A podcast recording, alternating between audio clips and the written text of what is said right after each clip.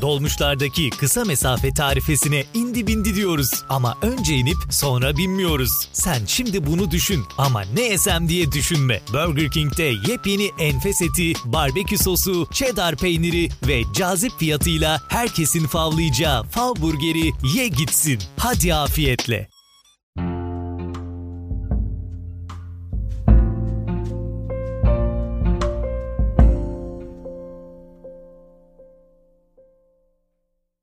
Merhabalar. Bir nevi biyografinin 15. bölümündeyiz. Bu bölümde Türkiye'nin yakın geçmişinden bir döneme damgasını vuran kumarhaneler döneminden bahsedeceğiz. Kulağa garip gelse de inanması zor olsa da günümüz Türkiye ikliminde hayali bile hayal olsa da kumarhane ve kasinolar bir zamanlar ülkemizde serbestti. Yaşanılan pandemi sürecinin fırsat bilinip eğlence mekanlarının bürokrasi engeliyle hala kapalı tutulduğu bugünün Türkiye'sinde bir zamanlar kasinolar mevcuttu. Bu mevcudiyetin temelinde özgürlükçü bir ideoloji mi vardı, ekonomik sebepler mi vardı ya da toplumsal çoğunluğun kumarhane özlemi mi vardı acaba?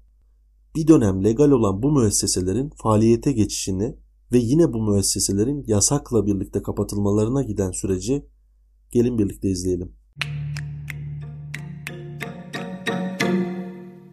Aramızda 60'lı yıllarda doğan varsa hatırlayacaktır. Benim gibi yaşı yetmeyenler de babasından veya dedelerinden duymuştur. Türkiye'de bir dönem döviz bulundurmak ve kullanmak yasaktı. Döviz bulundurmak yasak olduğu gibi dövizle alınan ürünleri bulundurmak da yasaktı. Ülkedeki 78 krizinin sebebi de döviz kıtlığıydı. Bunu aşmak için yerli üretime ağırlık verilmişti fakat üretimde kullanılan makineler dışarıdan alınıyordu. Dolayısıyla her halükarda döviz çıkışı oluyordu ülkeden. O dönemki ihracatımızın azlığını şöyle anlatır bazı kaynaklar. O kadar azdı ki ihracat, Almanya'ya çalışmaya gidenlerin ailelerine gönderdiği paralar ihracat getirilerinden daha fazlaydı. Şimdi buraya kadar anlattıklarımda e, bunun kumarla alakası ne demeniz olası. Bu dönem bu krizden çıkma yolu olarak iki çözüm ileri sürüldü. Birincisi üreticinin davranışını değiştirmek ve ihracata yönelik üretim yaptırmak. İkincisi ise ülkeye bol bol turist çekmekti. Bu iki yöntem de ülkeye döviz getirmek için makul yollardı. Turizm açısından kumarhaneler işte bu noktada devreye girdi. Mantık şuydu. Kumarhane açarsak paralı ve kumarbaz turistler Türkiye'ye gelecektir. Fakat iş bununla bitmiyordu. Bu adımın toplumda yaratacağı tepki ve dolayısıyla iktidara yansıyacak olumsuz etkileri de olacaktı turist döviz getirir, ahlak götürür anlayışını değiştirmek icap ediyordu ama bu da bir günde olacak iş değildi tabii ki. Bu süreçte makul görülen ilk adım kumarhaneler daha önce hiç kullanılmamış Akdeniz ve Ege koylarına 5 yıldızlı otellerin içine açılacaktı. Kumar, deniz ve para. Yakın doğuda bir Monte Carlo. Bu fikir 1983 yılında turizmin teşviki kanunuyla devreye sokuldu. İlk başta sadece yabancı turistlere açık olması planlandı. Ancak Anayasa Mahkemesi bu planı bozdu.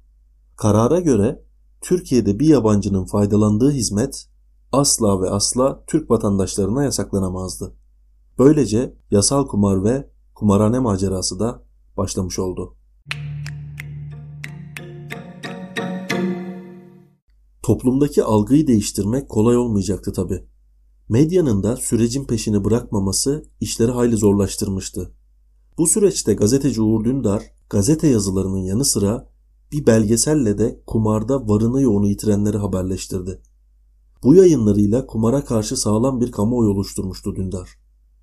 Oluşan kamuoyuna cevaben dönemin başbakanı Turgut Özal bir açıklama yaptı. Türkiye'de liberalleşmenin ve özel teşebbüsün lokomotifi diyebileceğimiz Özal şöyle demişti. Kumarın artması zenginliğin işaretidir. Kendisinin zengine ve zenginliğe karşı diğer övgülerini de arşivlerde bulabiliriz.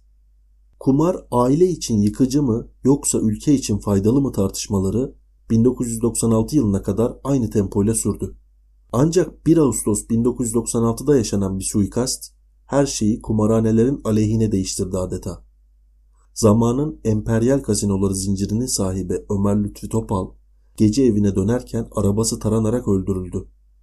O günden sonra kumarhaneler, mafya, kara para ve eroin ticaretiyle anılmaya başladı.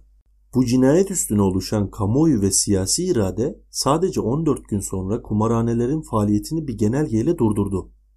Refah Partisi zaten mitinglerinde adil düzen, İslami ekonomi ve faizsiz kalkınma diskuruyla puanları toplamıştı ve %21.4'lük oy oranıyla birinci parti olarak galip gelmişti. Bir senelik vesayet sıkıntılarından sonra 1996'da hükümetlerini kurmuştu. Erbakan'ın o zamanki baş danışmanlarından Profesör Doktor Osman Altuğ'un rivayetlerine göre Erbakan'ın ben halkıma haram parayı hizmet olarak sunamam dediği de söylenir. Ama bu kapatma sadece bir siyasi iradenin kararıyla olmadı. Neredeyse bütün meclis, halk ve medya kumarhanelerin kapanması yönünde tavır sergiliyordu. Genelgeden sonra bir sene kadar kararın yasalaşması beklendi. Meclise pek çok önerge verildi, belgeler sunuldu. Dönemin Turizm Bakanı Bahattin Yücel kumarhanelerin kapatılmasını şu sözlerle destekledi. Kumarhane avukatlığına soyunmayı hiçbir siyasetçiye yakıştıramıyorum. Hiçbir hükümet kendi vatandaşını soydurup 68 kumarhane zengin olsun diye siyaset yapamaz. Refah Partisi milletvekili Kemalettin Göktaş ise açıklamasında belgelerle konuşmuş ve kaçırılan vergileri rakamsal olarak belirtmişti. Bu tepkilerin ve açıklamaların hepsi etkili oldu. Ancak kumarhanelere yıkıcı darbeyi vuran olaysa susurluk kazasıydı. Kumarhanelerin devlet, derin devlet ve mafya üçgeninde kara para aklama makinesi olarak kullanıldığı ortaya çıktı. Bunun yanında mafyanın kumarhaneleri ele geçirdiği ve insanlara zorla çek senet imzalatmak suretiyle oyun oynattığı da tespit edilmişti.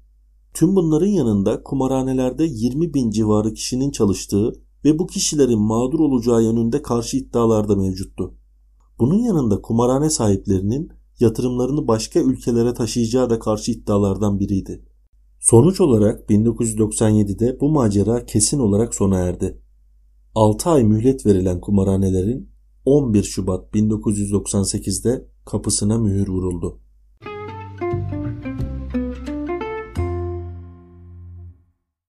Tarihte bugün Ana ve Benim Üniversitelerim gibi başyapıtların yazarı Rus romancı Maxim Gorki 18 Haziran 1936'da hayatını kaybetti.